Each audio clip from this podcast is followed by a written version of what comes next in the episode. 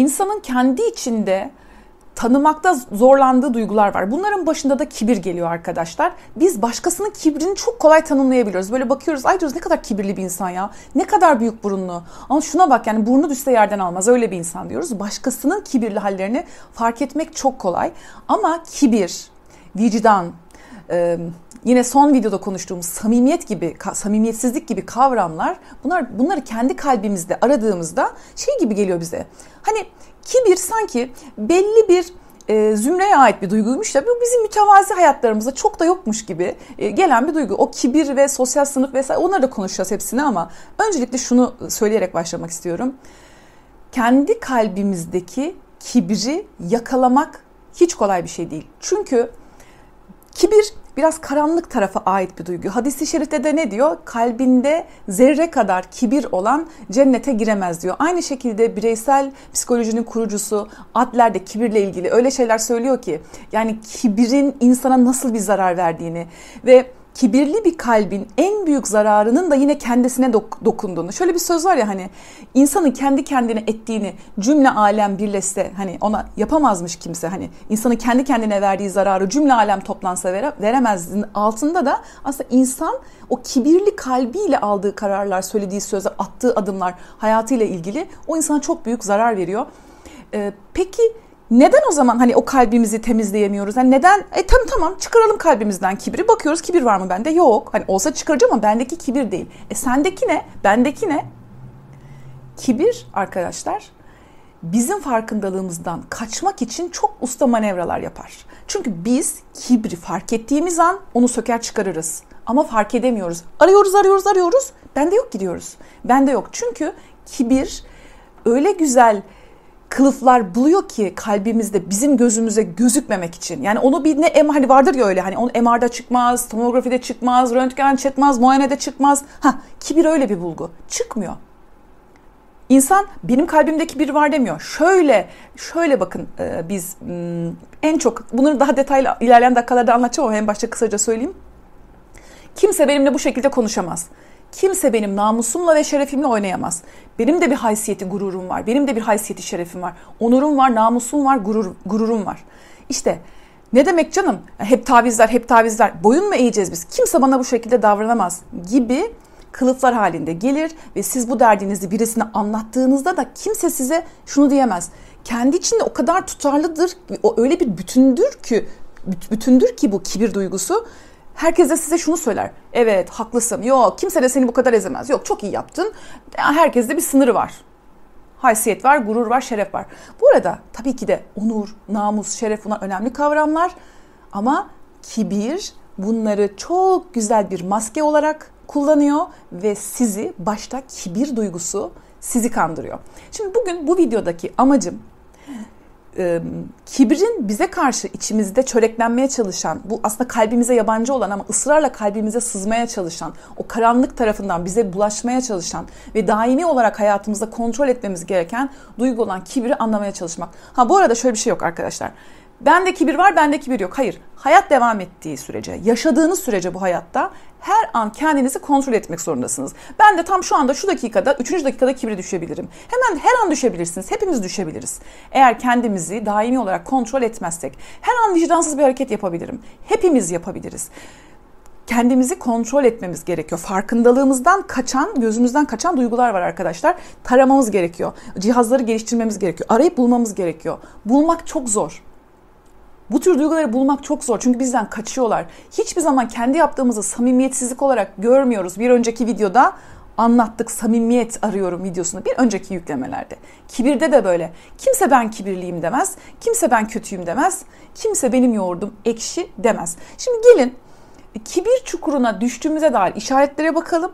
Bir de kibrin neyle bağlantılı olup neyle bağlantılı olmadığına böyle somut örneklerle arkadaşlar kibir taraması vücudumuzda, bedenimizde, ruhumuzda bu ruhtaki kibir çok büyük bir ağırlık yapar. E, aklınıza şöyle sorular gelebilir.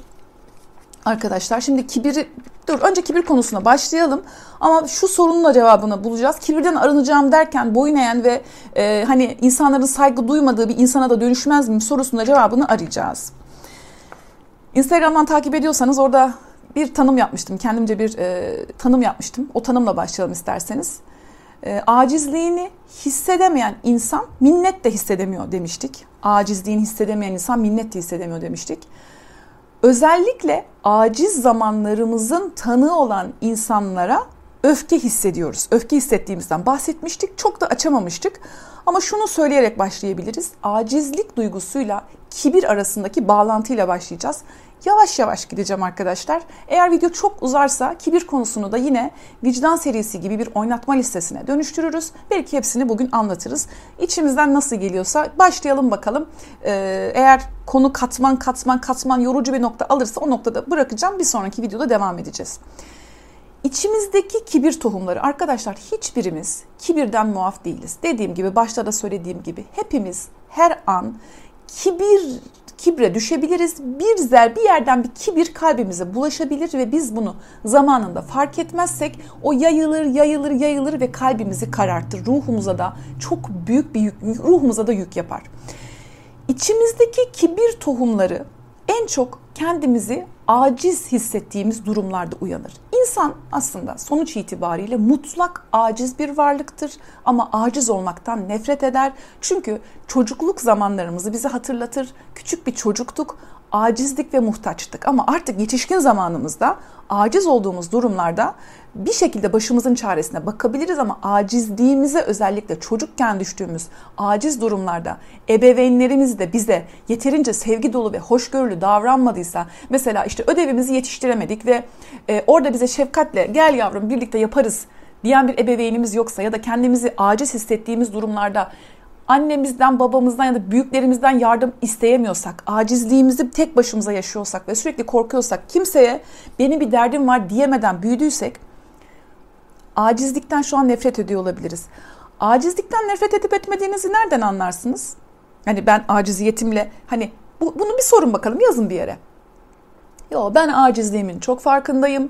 Ben bir kul olarak aciziyetimi kabul ediyorum mu diyorsunuz yoksa acizlik sizin nefret ettiğiniz bir şey mi? Bunun sağlamasını en çok arkadaşlar aciz durumdaki insanlara nasıl davrandığınıza bakarak ölçebilirsiniz. Çocuğunuz varsa birinci sağlama Hadi bakalım çocuğunuza karşı çocuğunuz sakarlık yaptığında, bir işi beceremediğinde, elini yüzüne bulaştırdığında ona karşı şefkatle gel kuzum gel buraya deyip yardım elinizi uzatıp merak etme birlikte hallederiz mi diyerek böyle yaklaşıyorsunuz. Yoksa pedagojiyle ilgilenen bilinçli bir anne baba olarak evet şu an kızmamam lazım diyerek dişinizi sıkıp gülümseyip ama içinizden Dürüst olun bakın burada kendinizle baş başasınız. Siz ve ben bu kadar baş başa. Hiç kendinizi kandırmayın. Yani kandırmanız gerekecek bir şey yok. Kendi kendinize arkadaşlar.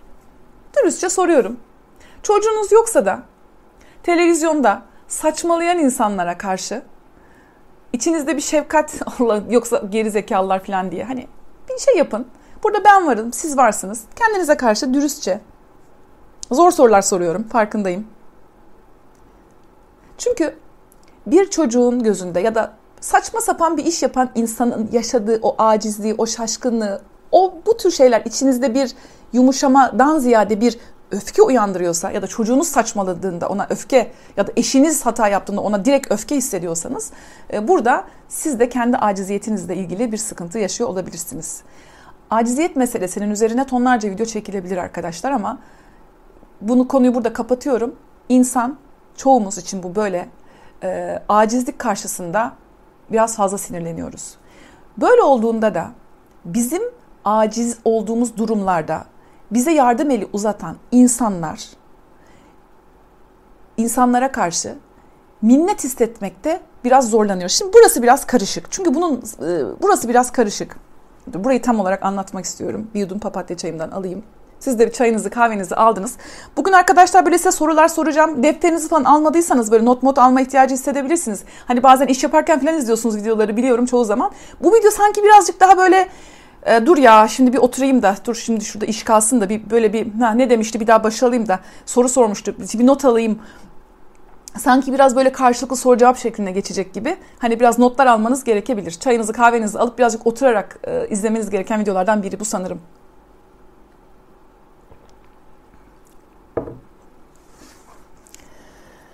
Şimdi hepimiz hayat içerisinde zor zamanlardan geçiriyoruz, geçiyoruz. Şimdi acizliğimizi maddi hayatınızda bir acizlik yaşadınız mı? Sağlık olarak aciz zamanlardan geçmiş olabilirsiniz. Hmm, işten çıkarılmış olabilirsiniz. Ee, yani şimdi aciz hissettiğiniz bir dönemde misiniz? Aşk acısı çekiyor olabilirsiniz. Bilemiyorum. Bir düşünün. Kendimi en aciz hissettiğim zaman, zamanlar ya da şu an içinde bulunduğum zaman, e, şu an aciziyetimi hissettiğim bir zaman mı? Hasta olduğunuz zamanlarda acizsinizdir arkadaşlar. Birisinin bakımına muhtaçsınızdır. İflas ettiyseniz, işten çıktıysanız, atıldıysanız, e, paranız bittiyse, dolandırıldıysanız, e, kandırıldıysanız, bir şekilde maddi bir zorluk yaşıyorsanız ve insanların yardımına, işte size ne bileyim dışarıdan maddi olarak yardım almak zorunda iseniz, yine bir acizlik duygusunu hissediyor olabilirsiniz. Bazen de duygusal olarak e, böyle bakarsanız mutlu çiftler, mutlu evlilikler ama siz çok mutsuzsunuzdur ve bu noktada bir aciziyet hissediyor olabilirsiniz. Sağlığınızla ilgili böyle sanki herkes çok sağlıklıymış. İnsanların hasta çocuğunuz varsa özellikle ya da siz hastaysanız sanki böyle herkesin çocukları sağlıklı ve burada neden hani e, bu, bu tür durumlar e, da bu acizliği hissettiğimiz ve acizliğimizi hissettikçe de dışımıza karşı sanki o sağlıklı olan insanlara, parası olan insanlara, başarılı olan insanlara hani siz işinizi kaybettiyseniz ama bir arkadaşınız orada kariyer basamaklarını tırmanıyorsa bunun üzerine de birazcık düşünmenizi istiyorum. En daha da başta söylediğim gibi e, insanın aciz hissettiği zamanlarda bu acizliği kabullenmediğinde kendisine yapılan yardımlar karşısında acizliği daha da daha da daha da pekişir ve böyle zamanlarda elimizden tutan, bize yardım eden, hastaysak bize bakan, e, zor zamanlar geçirirken gelip e, işte bize yardım eden konuları siz şimdi örnek örnek çok örnek verilebilir. Siz düşünün, kendi örneğinizi verin. İsterseniz kendi hikayelerinizi yazıp paylaşabilirsiniz de. Şimdi şöyle bir söz var biliyorsunuz. Hani insanlar zor zamanlarında e, yan, yanında olduğunuz insanları hani var ya hani şey metaforu vardır koltuk değneği gibi kullanıp yürümeye başladıklarında hani ilk sizi bırakırlar. Evet böyle olur tam olarak. E, kendi aciziyetiyle yüzleşmeyen insanlar o zor zamanlarda yanında yürüyen insanları e, ilk önce hani vardır ya öyle örnek yani adam çok zor maddiyat hani zengin olur adam ve ilk önce onun o fakirlik günlerinde şahit olan karısını bırakır. O günlerde o kadın vardı. Ya da o mahalleden çıkar. Hiç eskiyi tanımaz. Ünlü olur, bir şey olur. Ya da hmm, böyle yaşamışsınızdır. Şimdi bakın şimdi şeye karar veremedim. Olayın her iki boyutunda da bir anınız mutlaka vardır. Hem e, zor zamanlarınızda yanınızda olan insanlarla bağlantınızı kesmiş de olabilirsiniz. Siz koltuk değneği gibi onları atmış da olabilirsiniz. Bu size de yapılmış olabilir. Her ikisini de üzerine birazcık düşünmenizi istiyorum. Her ikisini de birazcık düşünün. Burada şu itirazı hemen duyabilirsiniz. Yaptıklarını başımıza kakıp bizden itaat bekleyen ve kendi menfaatleri için yaşamamızı isteyenlere minnet falan duyamam. Bir şey yaptılarsa kendisi için yaptılar. İçinizden bir ses. Bakın şöyle düşünelim. Zor zamanlardan geçiyorsunuz. Birileri size yardım etti. Para verdi, çocuğunuza baktı falan da filan da bir şekilde yaptı yaptı yaptı. Ondan sonra da e, geldi sizin başınıza kalktı ya da sizden işte itaat istedi vesaire vesaire. Şimdi ne demiştik en başta arkadaşlar? En baştaki cümlemize bir daha gelelim. Kendi acizliğini, içindeki acizliği hissetmeyen insan minnette hissedemez demiştik. Acizlik yoksa minnet de yok, şükran da yok, teşekkür de yok. Aciziyetinden kaçan insanların minnetsiz olduğunu söylemiştik. O noktada şu itiraz gelebilir. Hiç de vallahi minnet duyamam. Kim ne yaptıysa kendi çıkarı için yaptı. Ha, öyle gelecekler, ilk yardım edecekler. Ondan sonra ben onlara boyun eğip onların evine amade mi yaşayacağım? Yok öyle bir şey. Ben kendi hayatımı yaşayacağım. Öyle gelip de bana yardım ettiler diye falan kimseye boyun eğemem diyen bir ses var içinizde. Ha, gelin bakalım o sesten başlayalım. Şimdi sizin zor zamanınızda size yardım eden, elinizden tutan, işte nedir bu? Çocuğunuza bakan birisi, siz hastayken size bakan birisi, maddi manevi yardımda bulan, bulunan birisi. Bunu gerçekten iyiliğinden de yapmış olabilir, kötülüğünden de yapmış olabilir. Bunu şundan da yapmış olabilir. Ay Belki de gidip her yerde anlatmış da olabilir. Ay öyle zor, öyle fakirdi ki onlar. Ay hep biz yardım ederdik onlar. Belki bunun için yaptı. Kendini üstün göstermek için yaptı. Ee, bakın sebebini bilmiyorum. Dünyanın en kötü insanı da olabilir. Ha bazen de bu sizin kardeşlerinizden biri olabilir, çocukluk arkadaşınız olabilir. Böyle gelir zor zamanınızda sonra der ki ay canım benim der. Orada size üstünlük taslar. Sonra size akıl vermeye başlar. Sen de dersiniz ki yani 3 kuruş yar faydan oldu diye de kalkıp da sen bana niye akıl veriyorsun? Gibi gibi gibi gibi hikayeler. Hepimizin hikayesi kendine özel. Siz de mutlaka böyle şeyler yaşamışsınızdır. Üzerine düşünmenizi istiyorum arkadaşlar. Bu konunun üzerine birazcık Belki şimdi hatta videoyu durdurup birazcık düşünebilirsiniz bile. Ama e, durdurmayıp devam da edebilirsiniz. Şimdi bu noktada dediğim gibi bize yardım eden kişinin niyeti iyi de olabilir, kötü de olabilir. Bize işte başımıza kakmak için de yapıyor olabilir. Başımıza kakadabilir. Bir sürü şey olabilir. Biz şu gerçeğe bakmalıyız. İşte bizim amacımız ne? Videonun amacı ne? Biz kendi kalbimizdeki kibirden sorumluyuz. O insan geldi, e, kibirli, bana üstünlük tasladı, yardım etti, başıma kal. O insan beni hiç ilgilendirmiyor. Ben kendi gerçeğimle, kendi kalbimi temizlemekten sorumluyum. Bu videoda da bunu konuşuyoruz arkadaşlar. Hayat içerisinde hepimiz ama hepimiz bir gün bir insana muhtaç hale geleceğiz. Defalarca geleceğiz. İnsan insana muhtaçtır. Bununla ilgili bir sürü söz var. Komşu komşunun külüne muhtaçtır. Hiç kimse mutlak güçlü değildir. Güç insanın en büyük yanılsamasıdır. Herkesin herkese işi düşer. Hepimiz acizliğimizle yani en azından bir karnınız ağrırken bile yani hepimizin e, bir diş ağrısı en basit bir ağrı bile insana mutlak acizliğini aslında kendisine hatırlatmalı. Biz aciziz ve bazen insanların yardımına da muhtacız. Şimdi bize şimdi burada çok önemli olan ve dedim ya hani kibir çok farklı kılıklara girerek kendisini saklamayı beceriyor dedim ya. Şimdi Türk filmlerinde gördüğümüz bir sahne var. Dur bir dakika. Nasıl gidiyor arkadaşlar? Umarım buraya kadar böyle hani şey olmamıştır. Birazcık karışık mı anlattım falan. 17 dakikada olmuş da hani e, zor bir konu e, olduğu için e, hani bu, bu aradaki bir 5 dakika biraz uzamış olabilir ama hani düşünün hani siz de bir taraftan düşünmek için de zaman olmuştur diye düşünüyorum. Şimdi Türk filmlerinde gördüğünüz bir sahne vardır. Ee, şöyle bir şey vardır. Ee, fakir ama gururlu bir genç vardır o Türk filminde. Öbür tarafta da zengin ama şeydir, onursuz, şerefsiz bir insan vardır.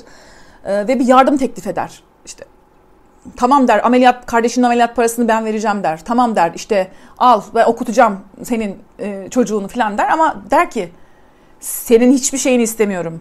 Senin senden gelecek hiçbir şey istemiyorum. Benim onurum, şerefim satılık değil. Asla bu yardımı kabul etmiyorum diye bir e, diyalog vardır. Ve burada da e, şöyle bir duygu gelebilir içinizden. Benim şerefim, namusum satılık değil. Ondan gelecek hayır Allah'tan gelsin e, diyebilirsiniz. Birkaç tane daha e, dizi var böyle bununla ilgili aklımda. Onlarla da ilgili örnek vermek istiyorum. E, şey vardı. Özge Özpirinçli'nin başrolünü oynadığı, oldu 4-5 sene olmuştur oynayalı. Kadın diye bir dizi vardı. Orada e, o dizide Özge Özpirinçli Bahar karakterini e, canlandırıyordu. Bir de Şirin diye bir kardeşi vardı. İzleyen varsa biliyordur. İzlemeyenler için dizide çok önemli bir sahne var. Bak ben unutmadım hala. Bu konuyu size anlatmak için hazırlanırken de ilk aklıma gelen şey bir Türk filmlerinden böyle sahneler aklıma geldi. İkincisi de sizin de aklınıza gelen sahneler varsa yazın lütfen. Ee, Bahar bir e, kan hastalığına yakalandı ve ilik nakli olması gerekiyor. Ve maalesef o ilik bir tek Şirin'de var. Ama Şirin'le de Bahar nasıl bir kardeşler biliyor musunuz? O Şirin'in Bahar'a yapmadığı eziyet kalmadı. Şirin Bahar'ın hayatını, ablası Bahar'ın hayatını mahvetti. Yani birbirlerini öldürmek istiyorlar. Öyle bir düşman kardeşlik ama Bahar o nefret etti. Yani ikisi de birbirinden nefret ediyor bekledik hep. Acaba biz şunu bekledik. Acaba Bahar Şirin'den gelen iliği kabul edecek mi? Bahar da böyle kimseden hiçbir şey kabul etmeyen, çok dik duruşu olan, iki çocuğuyla hayat mücadelesi veren, kimseden beş kuruş yardım istemeyen bir kadın, güçlü bir kadını canlandırıyor. Çok güzel diziydi bence. Yani benim yakın zamanlarda izlediğim tek Türk dizisi olabilir hatta. Yani çok güzel bir diziydi. Yani ilk iki sezonu çok güzel. Sonra biraz ben de izlemeyi bıraktım ama neyse. Hepimiz şunu bekledik. Bahar bu iliği alacak mı, almayacak mı? Şöyle bir sahne oldu arkadaşlar. Bahar o ilik için Şirin'e yalvardı. Doğrusu da buydu. Çünkü yaşaması için Şirin'den Şirin öyleymiş de böyleymiş de şöyleymiş de öyleymiş de bazen bir an geliyor ve siz bir kanaldan size bir yardım geliyor. Şirin'den gelecek ilik Allah'tan gelsin. Zaten her şey Allah'tan geliyor. Ve bazen bazı iyilikler ya da bazı şeyler bize çok kibirli insanlar kanalıyla geliyorsa burada da bir ders var. Burada da bizim hakikatimizle ilgili, kendimizle ilgili fark etmemiz gereken bir şey var. İşte o iyilik neden başka türlü bulunamadı da bir bu kadar e, can düşmanı, kardeşi ama aynı zamanda can düşmanı bir insandan iyilik dilenmek zorunda kaldı. O da orada ve sonra teşekkür etti ona vesaire. Bazen şöyle diyoruz ya bir iyilik geliyor bir yerden. İşte filmlerde oluyor. Gerçek hayatta pek olur mu ne kadar bilmiyorum ama. İşte çocuğunun hayatı oradan gelecek. Ondan onun hiçbir şeyini istemiyorum. E tamam. Ondan gelecek hayır Allah e, on, e, Allah'tan geliyor zaten. Öyle bir insan nasıl bir insandan? Kesinlikle.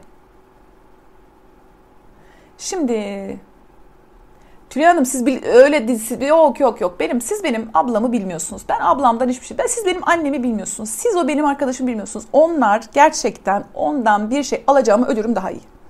Ve bu da dedim ya size e, kibir en çok gurur, namus, şeref, onur, haysiyet, insanlık gibi kavramların arkasında yuvalanmayı çok sever arkadaşlar. Hani vardır ya böyle hamam böcekleri nemde yuvalanmayı çok sever. İşte virüsler bilmem neli ortamda yuvalanmayı çok sever.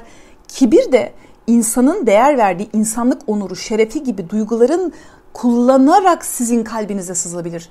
İnsan tabii ki namusu şerefi için yaşar. Ama şunu hani ortada gerçekten benim namusumla şerefimle ilgili bir şey var mı yahu? Yani bir dakika ya da şu anda benim yani daha önemli eğer ben burada bu yardımı kabul etmezsem zaten çok kötü durumlara düşeceğim. Zaten namusum, şerefim, haysiyetim, onurum hani biteceğim zaten. Bize yardım eden insanın kişilik bozukluğu, onun kendi kibri, onun bilmem nesi, onun bizim üzerimizde üstünlük kurmaya çalışması, onun egosu, onun hava atması, onun şöyle bir insan olması, işte onun böyle bir insan olması sonraki mesele. Önceki meselemiz şu. Sezar'ın hakkı Sezar'a. O yardım olmasaydı ben bugün bunu yapamazdım. Ben bugün hayatta olamazdım. Öyle ya da böyle. Zor zamanımdı, acizdim, hastaydım. Öyleydi böyleydi ama geldi her gün bana çorba yaptı. Arkadan dedi ki ona ben baktım şöyle yaptım böyle yaptım nankörsün sen dedi bilmem ne dedi. Ben sadece ona hayır dediğim için beni nankörlükle suçladı ama olsun.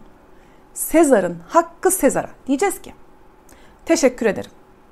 Sana minnettarım. En zor zamanlarımda hastayken yanımda oldun. Ben burada çalışırken çocuğuma baktın. Ben burada yükselmeye çalışırken sen burada bana bunu yaptın. Biz ne yapıyoruz? Bir boşluk oluştur. Şunu atlıyoruz. Şunu atlıyoruz. Acizdim. Senden gelen yardım benim çok işime yaradı. Minnettarım, teşekkür ederim. Bu kısmını atlıyoruz ve diyoruz ki yo aciz falan değildim. Yo her ben onu kendim de yapardım ki. Yo hiç alakası yok ki. Biz bu kısmı atlayıp Diyoruz ki bu kısmı atladıktan sonra. Bütün öfkemizi, bakın çok önemli bir nokta var. Aciziyetini hissetmeyen insan, kendi aciziyetini hissetmeyen insan ona yanı, ona yardım eden insanlara kafayı takar. Ona yardım zor zamanında onun yanında olan insanlara karşı öfke kusar ve der ki e, sen zaten kendi benim için yardım etmedin. Senin tek derdin hava atmak. E, sen zaten işte beni ezmek için yaptın. Sen sağda solda konuşmak için. Yani onun ne kadar kötü bir insan. Tamam o kötü o bu ama Bilmiyorum arkadaşlar hani anlatabiliyor muyum yeterince? Bazen anlatabiliyor muyum noktasında? Çünkü şu soru da gelebilir. En başta okumuştum bir daha okuyacağım soruyu. Kibir ya tamam yani kalbimi temizleyeceğim derken de kalbim de yol geçen hanına dönmesin. Kalbimde paspas mı yapacağım yani kalbimi temizleyeceğim derken. Hani kalbimiz temiz olacak derken de e, şimdi boyun eğmekle şimdi burada da başka bir noktaya geliyoruz. Gelmeli miyiz gelmemeli miyiz? İşte bunu acaba başka bir videoya mı bırakayım diye onu anlatmak istiyordum. Ee, boyun eğmekle e, şey arasında dur bir dakika. Hmm. Dur bu konu uzun bir konu. Bunu, bunu bu konuyu bir tarafa bırakayım da arkadaşlar. Herhalde bunu bir ikinci video olarak anlatacağım. Buraya kadar bir duralım. Ee, ya buraya kadar şimdi konu e, konu çok katmanlı bir konu. Ee, buraya kadar olanlardan sonra bir devam videosunda devam edeyim. Böylesi daha iyi olacak arkadaşlar. Yani teşekkür ederim buraya kadar izlediyseniz. Konu oldukça da katmanlı bir konu. Devam edeceğiz kibir konusuna. Sanıyorum ki bir oynatma listesi olacak hayatımızda. Bugün ez cümle ne konuştuk ona bakalım. Ee, kibir dediğimizde. Kibir, kibir e, birinci nokta şu. Hepimizin hepimiz zaman zaman kibre düşebiliriz. Önemli olan kibre kapıldığımızı fark ettiğimiz anda zerresi olduğu anda onu hemen temizlemek, onu hemen atmak.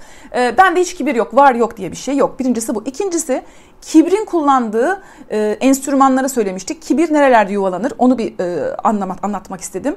E, bizim çok değer verdiğimiz onur gibi, namus gibi, şeref gibi kavramlar kibir çok sever. Bunları maske olarak kullanır ve kibir bizim gözümüzden kaçmak için her türlü manevrayı yapar. Çünkü biz karanlık tarafından gelen o kibir enerjisini fark ettiğimizde temizleyebiliriz. Ama o bizim kalbimize çöreklenmek ister. O bizim ruhumuzu esir almak ister. Ve e, biz kibre düştüğümüzde hayat amaçlarımızdan saparız. Hiç kimsenin bize veremeyeceği zararı biz kibre düştüğümüzde veririz. Hedefimizden e, e, yani hedefimizden saparız. Bunu söyledik. İkinci olarak e, önemli olan nokta bu. Üçüncü olarak da bizler minnettarlık kısmını atlamamalıyız. Bize gelen her şey, yardım gelen her kanal, her yardım zaten Allah'tan geliyor. Hani bir yerden gelmiyor. Ondan gelecek yardım istemiyorum. Bundan gel. Neden gelecek yardım istiyorsun? Ben böyle hayır. O gelen şeyi reddettiğinde de ama o sebepten ama bu sebepten orada aslında yine kibre düşmüş e, oluyoruz. E, ondan gelecek hayır ve bu da bize hani filmler aracılığıyla da e, şey e, hani benim namusum şerefim satılık değil. Tabii ki namusun şerefin satılık ama orada hani orada çok ince düşünmek lazım. Namusunu kimse tabii ki de şerefinden, onurundan, haysiyetinden asla vazgeçmemeli. Tabii ki e, orada orada çok ince bir şey var. O çok ince şeyi anlamak bizim için çok önemli arkadaşlar. Onu e, altını çizdim. Yani bu videoda özellikle altını çizmek istediğim şey bu. Bunu anlatmaya çalıştım. Kadın dizisinden verdiğim örnekte de insan bazen daha büyük bir şey için orada o, o, o onur falan değil yani ne diyecek yani ben bundan sonra Şirin Şirin bana hayat verdi. Minnettarım ama bu şu demek değil. E, yani Şirin'in bana kötülük yapmasına izin vereceğim demek değil. E, ama bazen şunun üzerine düşünmek lazım. Neden sürekli başımıza kakan insanlar, neden sürekli en kibirli insanlardan yardım almak? Burada bana da bir mesaj var. Onu anlamak böyle. Görüşmek üzere.